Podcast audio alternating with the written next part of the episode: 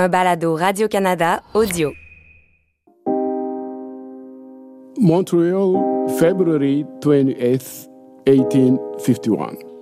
Dear Sir, Montréal, le 28 février 1851. Cher monsieur, je me dois de vous raconter mon arrivée dans cette ville. Je suis parvenu ici vendredi dernier après un voyage de quatre jours. Nous avons dû traverser des intempéries et de la glace à deux reprises, une fois sur une distance de 9000. Ma santé n'est pas très bonne et j'espère que d'ici quelques jours je serai remis. Je n'ai pas de mots pour exprimer ma gratitude et mes sentiments pour mes chers amis de Boston. Croyez-moi, je me ferai toujours un devoir de prier pour leur santé et leur bonheur. S'il vous plaît, rappelez-moi à leur bon souvenir ainsi qu'à celui des dames et permettez que je me considère comme votre serviteur reconnaissant. Frédéric Minkins. Your grateful servant, Frédéric Minkins. Ça, c'est bien sûr après l'arrivée de Shadrach à Montréal. On ne sait pas à qui s'adresse cette lettre, écrite ou sans doute dictée par Shadrach puisqu'il était probablement illettré. Mais elle témoigne bien de sa reconnaissance envers ceux qui l'ont aidé dans son échappée vers le nord. On remarque qu'ici, il signe Frederick, un des prénoms qu'il va avoir au cours de son existence. Quant à son nom de famille, ce sera parfois Minkins, parfois Wilkins ou même Jenkins. Mais c'est avec son prénom, Shadrach, qui se fait connaître et qu'on parle de lui dans les journaux. Pas seulement américain, mais aussi montréalais.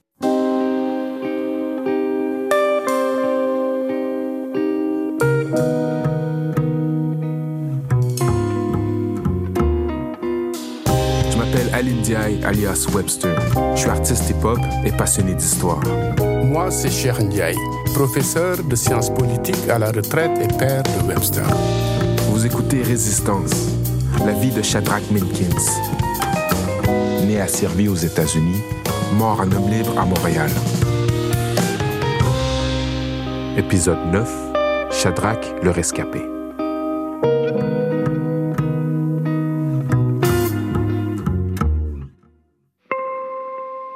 Pour savoir comment Shadrach est accueilli quand il arrive dans la métropole, on va consulter les journaux de l'époque à la Grande Bibliothèque de Montréal. Bonjour. Vous allez bien? Oui. Oui. Vous pouvez venir à la collection nationale, c'est vrai. Euh, si vous voulez le suivre, euh, les euh, lecteurs microfilms sont au fond de la salle. C'est Catherine Bernier, bibliothécaire coordonnatrice à Bibliothèque et Archives nationales du Québec, qui nous guide. Tout est classé dans les tiroirs, bien classé en ordre chronologique, en ordre de titre de journal. Chacune des bobines est classée dans une boîte et donc on la sort et on l'installe donc au lecteur numériseur quand on veut faire des recherches.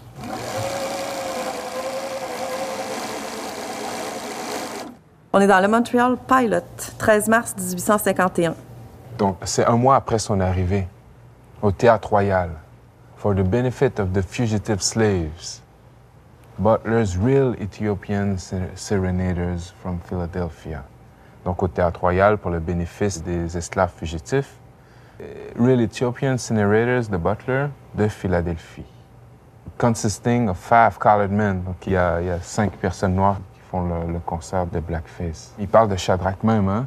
Il dit Shadrach uh, will appear in the course of the evening and relate the circumstances of his wonderful escape from Boston. Et donc, c'est le concert où Shadrach vient et va raconter en fait son périple, raconter son wonderful escape, donc son, son évasion spectaculaire de Boston et autres incidents de sa vie.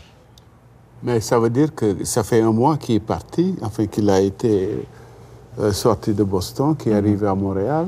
Les gens sont au courant, son cas est médiatisé, Shadrach. Oui, c'est un grand cas à l'époque. là. C'est intéressant de voir qu'il y a cette volonté euh, collective ou communautaire de pouvoir ramasser de l'argent pour ces fugitifs, pour qu'ils puissent se faire une vie ici.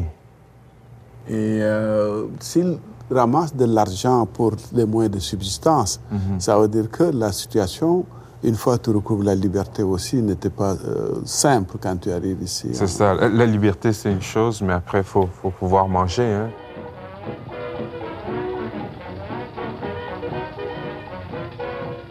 Suite à tout ça, Shadrach va écrire euh, dans les journaux pour dire qu'il a reçu aucun argent C'est l'arnaque. de, de tout ça. Ouais. Et c'est ça qui est intéressant. Oui, il y a l'abolition, il y a la fuite de l'esclavage, mais il y a des gens qui vont profiter de ça aussi. Il y a des escrocs qui vont s'immiscer dans ces causes nobles aussi, puis qui vont essayer de faire de l'argent à, à travers tout ça. Mais le titre, c'est Real Ethiopian Serenaders. Pourquoi Real, Mais parce que ce sont cinq personnes noires qui chantent. Et donc, c'est les real Ethiopian. C'est des blackface noirs. Parce qu'à l'époque, déjà, on voit le blackface là, ici, c'est qu'on appelait ça souvent des, des soirées euh, éthiopiennes. Donc, des blancs qui se déguisent en noir. Et donc, de real Ethiopian, c'est-à-dire que ce sont des vrais noirs qui eux-mêmes font du blackface. Il y avait des, des Noirs qui se déguisaient en noir dans Oui. le blackface. Oui.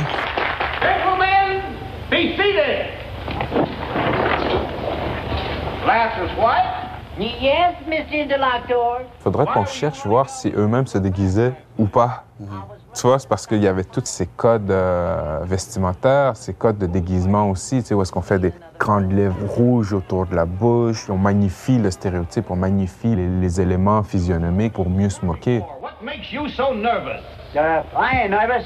I'm just worried on account of my clothing store. C'est paradoxal. On veut venir en aide aux réfugiés afro-américains en faisant un spectacle de blackface qui, dans son essence, ridiculise les Noirs, comme on peut l'entendre dans cet extrait de film de 1944. Ça reflète bien toute l'ambivalence à leur égard qu'il y a chez nous à cette époque-là. Au Canada-Est, donc le Québec d'aujourd'hui, il y a des abolitionnistes qui trouvent particulièrement odieuse la loi sur les esclaves fugitifs. Des journaux autant francophones qu'anglophones prennent position en faveur des réfugiés. Voici un extrait du Montreal Courier, publié en octobre 1850. On ne conseille à personne de venir ici à la chasse aux esclaves, à moins d'avoir une assurance contre le goudron et les plumes. Mais dans le même journal, on peut aussi lire des commentaires extrêmement défavorables à l'immigration noire. Le Canada est en train de devenir un cul-de-sac pour des races indésirables. Faisons sentir aux gens de couleur qui immigrent au Canada que cette terre ne peut être leur foyer permanent. Bonjour. Salut. Frank. Allô. Mon père, cher. Bonjour. Bonjour Frank. On s'est rencontrés à Québec. Pour en apprendre davantage sur la communauté noire de Montréal à l'époque, on est allé rencontrer Frank Mackey. Ah ouais, il était là? Oui, il était là. Euh, je me souviens pas, mais j'entends souvent parler de vous. là. Ce chercheur écrit sans relâche depuis des décennies sur l'esclavage et les afro-descendants dans la métropole. Il a fait un véritable travail de défrichage avec ses livres passionnants. Par exemple, L'esclavage et les Noirs à Montréal de 1760 à 1840. Il a également signé un ouvrage tout aussi captivant, mais pas encore traduit en français, Black Van, une collection de portraits de membres de la communauté noire de Montréal de 1780 à 1880. Comme nous, il cherche à créer des repères et à faire sortir de l'oubli tous ces afro-descendants qui ont vécu dans la métropole. On lui a donc demandé à quoi ressemblait Montréal en 1851 et quelle place les Noirs y avaient. Il n'y avait rien de remarquable à ce moment-là parce que le nombre de Noirs à Montréal, euh, au début des années 1850, c'était entre 80 et 100, dans une population de près de 60 000. Alors, c'est pas beaucoup. Tu venais d'où majoritairement là? Ben, il y en a que c'était des gens d'ici, qui étaient nés ici, qui ont été les grands oubliés, parce qu'on s'est pris d'amour pour les, les réfugiés américains, ces choses comme ça, mais il y avait des Noirs qui étaient ici, puis qui souffraient, disons, de la même discrimination que les Noirs qui arrivaient des États-Unis. Ils faisaient pas beaucoup de bruit, par exemple, mais ils s'arrangeaient. Mais euh, il n'y a pas de tension raciale parce qu'il n'y a pas assez de Noirs pour créer une tension. Mais euh, j'ai l'impression que si on regarde le logement en détail, on verrait que les logements n'étaient pas très bonne qualité pour la plupart, où les Noirs avaient accès. Puis c'est pas tous les propriétaires qui acceptaient de louer à des Noirs. Mais pour euh, cette période-là, ce qui était intéressant, ils ont recensé la population, je crois que c'était en date du 12 janvier 1852. Les Noirs n'étaient pas nombreux, mais ils n'étaient pas absents. Parmi eux, des descendants d'esclaves arrivés au Québec au 17e et 18e siècle. D'autres venaient des Antilles, des États-Unis et des provinces de l'Amérique du Nord britannique. Mais c'est sûr qu'en 1850, ça a été un tournant où la population noire ici qui vieillissait, c'était la population en grande partie d'origine. Là, il y a eu un genre de renouveau de la population, des gens qui venaient euh, des États-Unis à cause de cette loi de 1850. Est-ce qu'on peut savoir, Franck, entre 1850, quand on a voté la loi, et euh, la guerre de sécession en 61, le nombre de fugitifs qui sont arrivés au Canada, autant au Bas-Canada, est-ce qu'il y a des chiffres là-dessus?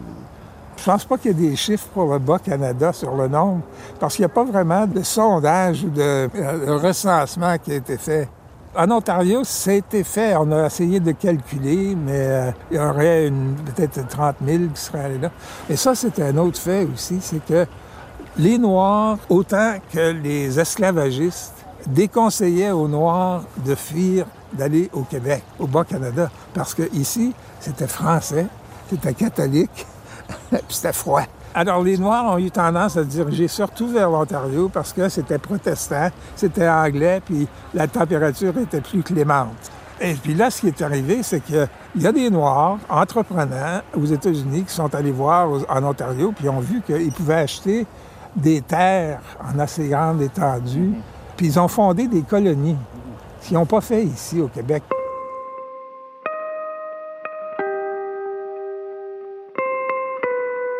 Il y a des Noirs qui ont tenté l'aventure du Québec, qui se sont rendus compte que les méchants catholiques francophones n'étaient pas si méchants. Ouais, Ou ça. pas plus méchants que d'autres euh, en Ontario. Puis justement, en Ontario, à, à cause du nombre, il y a eu beaucoup plus de problèmes, disons, de racisme ouvert, de mouvements publics pour euh, défendre l'accès aux écoles, euh, aux Noirs. leur- il y a les Noirs qui ont commencé à fonder des écoles, puis une fois qu'ils ont commencé à faire ça, ben là, ils ont été forcés. On a dit, bon, ben vous avez vos écoles, vous venez pas nous achaler dans nos écoles à nous, les Blancs. On en a déjà parlé dans un épisode précédent. Ces écoles ségrégées vont continuer d'exister en Ontario et en Nouvelle-Écosse, jusqu'en 1965 dans le premier cas et jusqu'en 1983 dans le deuxième. Mais revenons à Shadrach et à son arrivée à Montréal. Donc ça, ça serait un des premiers endroits où habiter Shadrach Minkins. Ici, sur Notre-Dame. Donc 172 et demi entre Place d'Armes et Saint-Jean. Rito Joseph est un jeune historien amateur qui organise des tours guidés de Montréal pour transmettre l'histoire de la communauté afro-montréalaise. Un peu comme moi je le fais à Québec avec l'histoire de l'esclavage. Lui aussi s'est intéressé à la vie de Shadrach Minkins. Ben, Montréal est une ville portuaire à l'époque. En fait, euh, lorsque Shadrach arrive, en plus, Montréal, quand même, est en pleine effervescence. Là, c'est la ville numéro un au Canada. Donc, les Britanniques sont là, ils ont leur commerce. On voir les structures un peu britanniques. Et c'est une ville ouvrière. Donc, quand Shadrach arrive, ancien esclave, première chose qu'un ancien esclave, c'est la débrouillardise. Donc, euh, Shadrach arrive, il peut être serveur, il peut être coiffeur, il peut être ce qu'il veut être parce que il a déjà ces connaissances-là, il a déjà fait ces choses-là gratuitement. Maintenant, c'est de le faire au service de sa personne. Peux rajouter quelque chose sur Montréal? C'est-à-dire Montréal, vers 1850, c'est les manufactures hein, aussi là, qui dominent à Montréal. L'immigration, surtout irlandaise, tire vers sa fin, mais c'est surtout l'exode des francophones là, qui va venir vers Montréal. donc, quand Shadrach arrive, c'est une ville manufacturière. hein. La question, Rito, que je me pose toujours, quand il arrive, donc Montréal, le centre, c'est ici, hein, dans le Vieux-Montréal. On- Il n'y a pas de communauté noire qui est établie. Comment ça qui se retrouve ici? Avez-vous une réponse, une hypothèse là-dessus? Il n'y a pas une communauté, mais il y a un semblant de communauté. C'est-à-dire qu'il y, a- il y a déjà quand même des personnes qui ont fait le trajet de se rendre ici. Donc, il y a un embryon quand même. Il y a quelque chose qui est intéressant avec ici, sur la rue Notre-Dame, puis Shadrach. C'est que ben, déjà, quand il arrive en 1851, c'est qu'il ne prend pas de temps avant, avant de bosser? C'est-à-dire, il devient serveur dans le Montreal Coffee House, je pense, si je ne me trompe pas. Puis, quelques mois plus tard, un an plus tard, il s'installe ici. Il ouvre son restaurant, le West End Lunch. Et d'après moi, il a dû s'installer ici parce que, bon, c'est ici que la vie se passe, tout ça. Puis, tu ouvres un restaurant, mais t'es mieux de l'ouvrir où est-ce qu'il y a des gens qui passent. hein. Et, et- et- et je, je trouve ce qui est fascinant avec son restaurant ici, c'est que ça montre un peu les, les obstacles qu'il doit franchir parce qu'il ouvre ça avec un partenaire, puis le partenaire, il s'enfuit avec l'argent. Et donc, son premier business venture, si on peut dire, il s'est fait arnaquer. En fait, c'est même ce qu'il va dire. Il va dire à quelqu'un, Boston est un endroit euh, où j'aime mieux habiter que Montréal, mais jamais que j'y retournerai. Puis si vous me voyez passer la frontière, tirez-moi. Tuez-moi. Et ce qui est intéressant avec le 172 et demi ici sur Notre-Dame, c'est que euh, les gens commencent à, à venir le voir pour sa célébrité de Shadrach Mickens. Donc c'est ici même qu'il y a la- un homme du Cleveland démocrate qui vient ici avec un de ses amis du Mississippi. Puis qu'après ça, en revenant, le gars du Mississippi dit J'aurais pas voulu un de ces gars-là sur ma plantation. Parce qu'il a des plantations aux États-Unis. Il dit Il est trop intelligent pour pouvoir être auprès de, mes esclaves. J'aurais pas voulu avoir Shadrach sur ma plantation euh, parce qu'il est trop intelligent. Quand on regarde l'histoire de la communauté noire au Canada, on trouve une succession de paradoxes. C'est pas le refuge sécuritaire qu'ils se sont imaginés, ni l'enfer qu'ils ont connu aux États-Unis, mais l'exclusion, la misère et la ségrégation sont bien présentes. C'est à peu près en 1853-1854 que Shadrach épouse Mary, une Irlandaise dont on ne connaît pas le nom de famille. Rien d'exceptionnel, puisqu'ici, contrairement aux États-Unis, de nombreux Noirs se marient avec des Blanches. Ensemble, on pense qu'ils auront quatre enfants. D'abord Ida et William, qui mourront malheureusement en bas âge, puis Mary et Jacob, qui, eux, n'auront aucune descendance. Les premières années de Shadrach à Montréal sont des années de galère. Il change de travail et d'adresse sans arrêt. On lance des petites entreprises qui ferment les unes après les autres. C'est Alexis, voilà. Saint-Alexis est là, voilà. Donc euh, oui, on est ici sur euh, la rue Saint-Alexis. Donc c'est un des endroits où il y aurait eu son restaurant, euh, la case de l'oncle Tom, qui est nommé après le livre de Harriet Beecher Stowe, Uncle Tom's Cabin. Donc ça nous parle un peu euh, d'un esclave qui se fait maltraiter. Donc je pense que ce qui est intéressant à voir, c'est non seulement son intelligence, mais quand il arrive, il, il est quand même attaché à tout ce vestige esclavagiste, que ce soit de manière positive ou négative. Et je trouve ça intéressant parce que souvent, quand on va parler des personnes qui viennent ici, on pense qu'ils ont fait fi de la vie du passé, puis c'est comme, bon, maintenant je suis libre et je vis une vie nouvelle. Mais non, il y a cet attachement qui est là. La question que je me pose, pourquoi il euh, aurait nommé son restaurant la case Tom en référence à quoi là? Si vous nous rappelez un peu qu'est-ce qui était le contenu globalement de...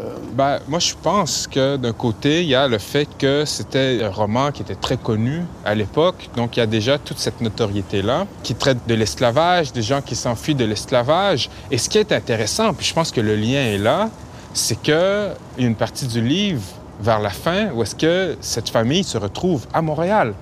Donc, c'est une famille qui est parsemée au vent à travers l'esclavage.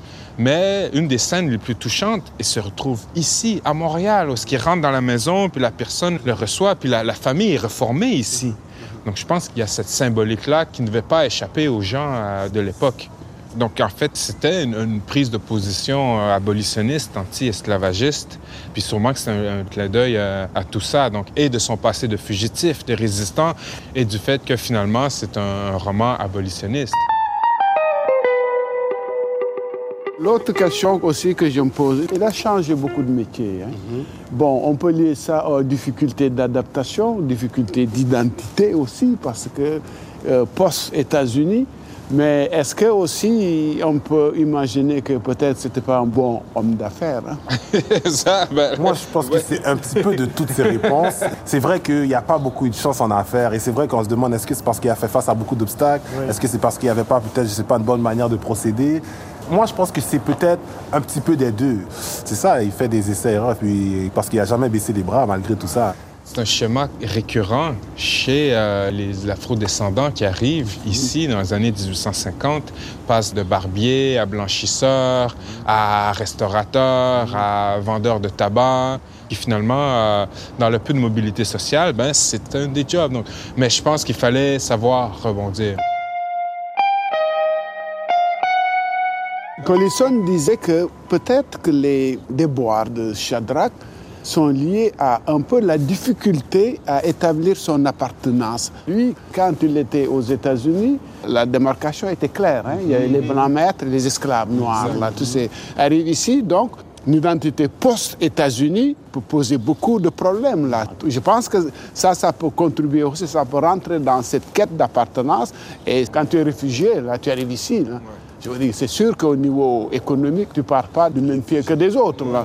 Tout ça vient se mêler à montrer un peu la, la grandeur de ce personnage-là, parce que toute sa vie est teintée d'héroïsme quelque part. là. Ouais, ouais, ouais, ouais. Dans ce sens-là. C'est-à-dire, quand tu regardes tout ça, là, quelqu'un qui reste debout quand même, c'est extraordinaire. C'est vrai. Et malgré son héroïsme et celui des gens qui, comme lui, ont aussi contribué à faire de Montréal ce qu'elle est devenue, pas grand-chose a été consigné des années de vie de Shadrach ici. Donc oui, et moi je dirais que je pense pas que c'est un oubli. Je pense que c'est une omission. Moi, comme je dis toujours, ici, c'est une négation qui a fonctionné. C'est vrai. C'est-à-dire, tu nies quelque chose, puis on a passé l'étape de négation pour être tombé dans l'oubli, dans le néant. Ouais, c'est c'est ça. Moi je pense que c'est une omission parce que je pense qu'avec une histoire aussi riche, on se fait du mal en faisant ça.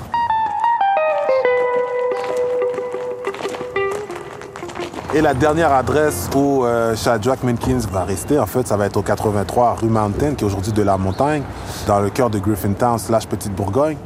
Et je trouve ça intéressant parce que une cinquantaine d'années plus tard, c'est là qu'il va avoir le Rockets Paradise, donc un des premiers clubs jazz à Montréal, qui va ouvrir ses portes en 1928. Donc, Shadrach Minkins, sans même savoir, en fait, il est un précurseur de l'histoire des Noirs du 20e siècle à Montréal. À ce moment-là, il déménage là-bas parce que c'est comme on a dit tout à l'heure, Montréal est une ville portuaire, donc c'est là qu'il y a les industries. On est aux alentours du canal de la Chine, donc euh, ça c'est 1850. Donc là, euh, c'est le, Montréal qui est en pleine effervescence. On commence à avoir des trains, maintenant la marchandise rentre, sort aux alentours de ce canal-là. Les personnes noires, les Irlandais habitent pas loin de là parce que c'est là qu'ils vont chercher du travail. Donc Shadrach quitte Notre-Dame, quitte Saint-Alexis pour aller dans un endroit où il pense qu'il y aura plus de fortune, il y aura plus de chance. Et je pense que ça a été une bonne chose parce que c'est là qu'il y a eu le plus de succès.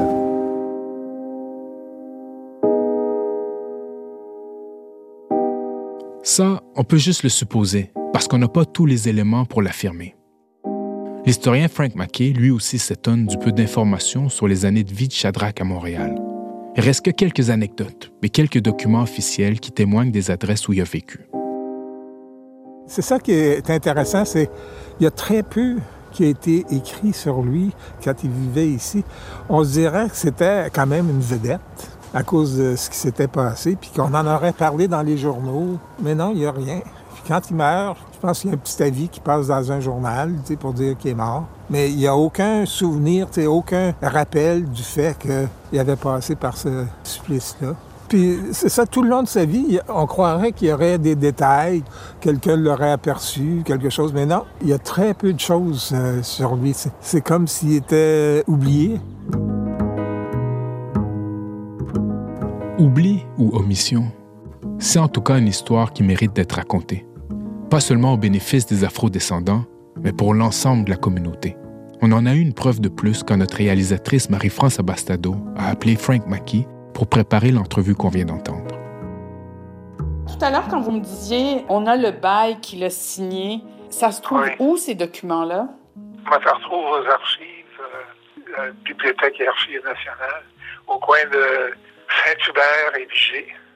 J'en ai une copie, moi, chez moi. Il faudra que je la déterre, quoi, mais... euh, attendez euh, un peu, je vais voir dans mes paperasses si, si, si je peux trouver assez rapidement. Alors, j'ai la chemise. Ouais, j'ai plusieurs bouts pour lui. Ah, tiens, c'est le 11 mars 1857. Le bail, c'est de Madame Caroline Demers, veuve de Isidore Bonin, à Shadrach Minkins. C'est en anglais. Bon, à partir du 1er mai, un édifice d'un étage en bois, situé dans la ville de Montréal, sur la rue Saint-Alexis. Et puis le notaire, c'est J.E.O. Labadie. Non. Oui. C'était mon ancêtre? Ah oui? Ah, ça, ça, c'est incroyable. Ah bon?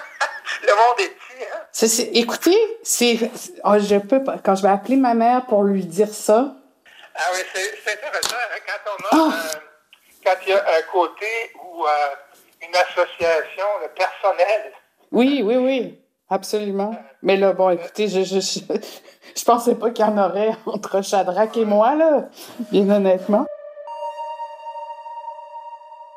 C'est vraiment une belle coïncidence. Comme le disait Frank, l'original du bail dont il y une copie se trouve aux Archives nationales. Évidemment, on veut aller voir ce document que Shadrach a signé, qui a touché. Une façon de se rapprocher un peu de lui. Donc, ici, vous avez quatre documents classés par ordre chronologique qui datent de différentes époques de sa vie, différents travaux qu'il a effectués. Le premier ici date de 1857 et c'est un bail. Donc, c'est un bail qu'il a signé sur la rue Saint-Alexis dans le Vieux-Montréal. Donc, vous voyez qu'il était hotel keeper. Et ça, c'est sa signature ici? Oui, vous avez sa signature Wow! originale. Excusez-moi, ça, c'est le document original? Oui. Wow! La signature de ton ancêtre, Mm. J.E.O. Labadie. C'est incroyable. C'est la signature de mon arrière-arrière-arrière-grand-père. Wow! Ah oui, je savais pas que c'était... euh, Moi non plus, avant de commencer cette recherche, c'était une découverte. On est aux Archives nationales sur la rue Vigier à Montréal. C'est Marc-André Dénommé, technicien en documentation à Bibliothèque et Archives nationales du Québec, qui nous présente des documents en lien avec la vie de Shadrach. Le deuxième document que je voudrais présenter, c'est un contrat de vente dans lequel il ajoute un terrain et un bâtiment. OK. Donc, c'est un document qui date de 1863. Donc, il ajoute un terrain. On n'a pas d'adresse. On mentionne juste que une partie était entourée de la rue Dorchester. OK. Donc, première chose que vous pouvez regarder ici, c'est le nom. Le notaire a mal écrit son nom. Et ce qui est très drôle, c'est que quand vous ouvrez le document, euh, M. Augustin Cardinal vend terrain et maison à M. Sandrac.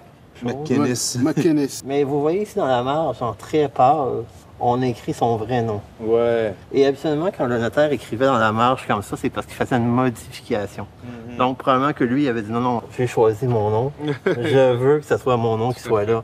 Effectivement, c'est que le nom, surtout pour les fugitifs, pour les affranchis, le nom est important parce qu'en esclavage, le nom est toujours imposé.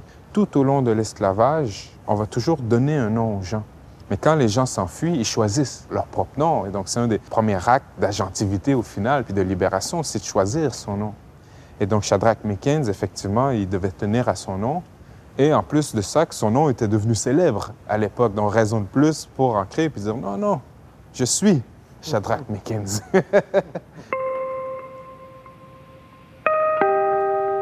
J'ai oublié de vous montrer la signature du document ici, de 63. Mackay nous disait qu'il ne savait pas écrire. Peut-être qu'il sait juste écrire son nom aussi. là. On voit ça souvent dans les actes notariés, des gens qui savent signer leur nom, mais qui ne savent pas écrire C'est ni ça. lire. Mais on voit le trait quand même qu'il est très franc aussi. Oui. C'est ça qui est frappant. Ce qui m'impressionne, c'est de voir sa signature. Après toutes ces années-là, là, je trouve ça extraordinaire. Quelqu'un qui a vécu vraiment une, une vie rocambolesque, puis là se retrouve à Montréal, puis de lire à son propos, de chercher à son propos, puis de le voir là, là, juste à travers sa signature, de voir le trait, comment il appuie sur la plume, c'est extraordinaire. Puis même juste avec l'autre, euh, parce qu'on on sent qu'il a dit au notaire, non, non, c'est pas mon nom. J'ai réécrit mon nom comme il faut.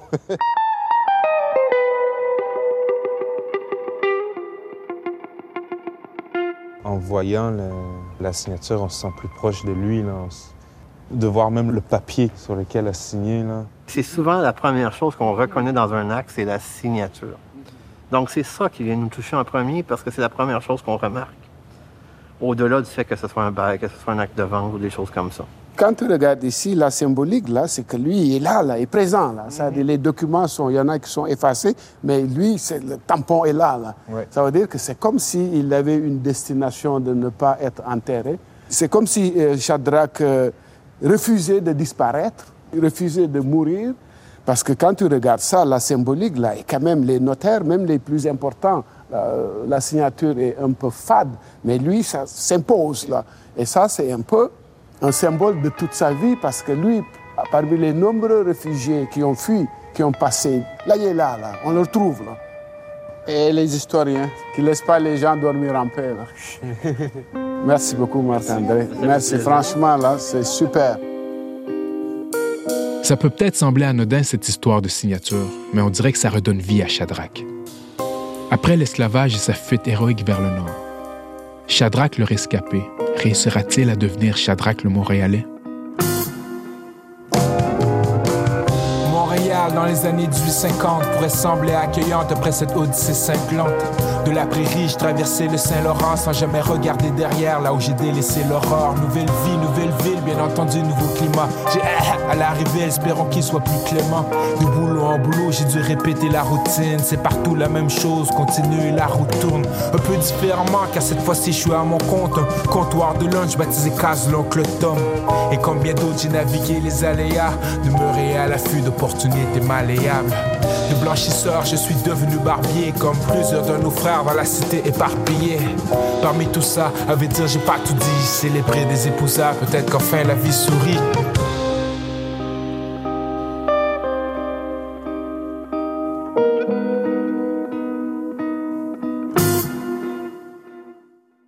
Écoutez les meilleurs balados sur l'application Radio-Canada Audio.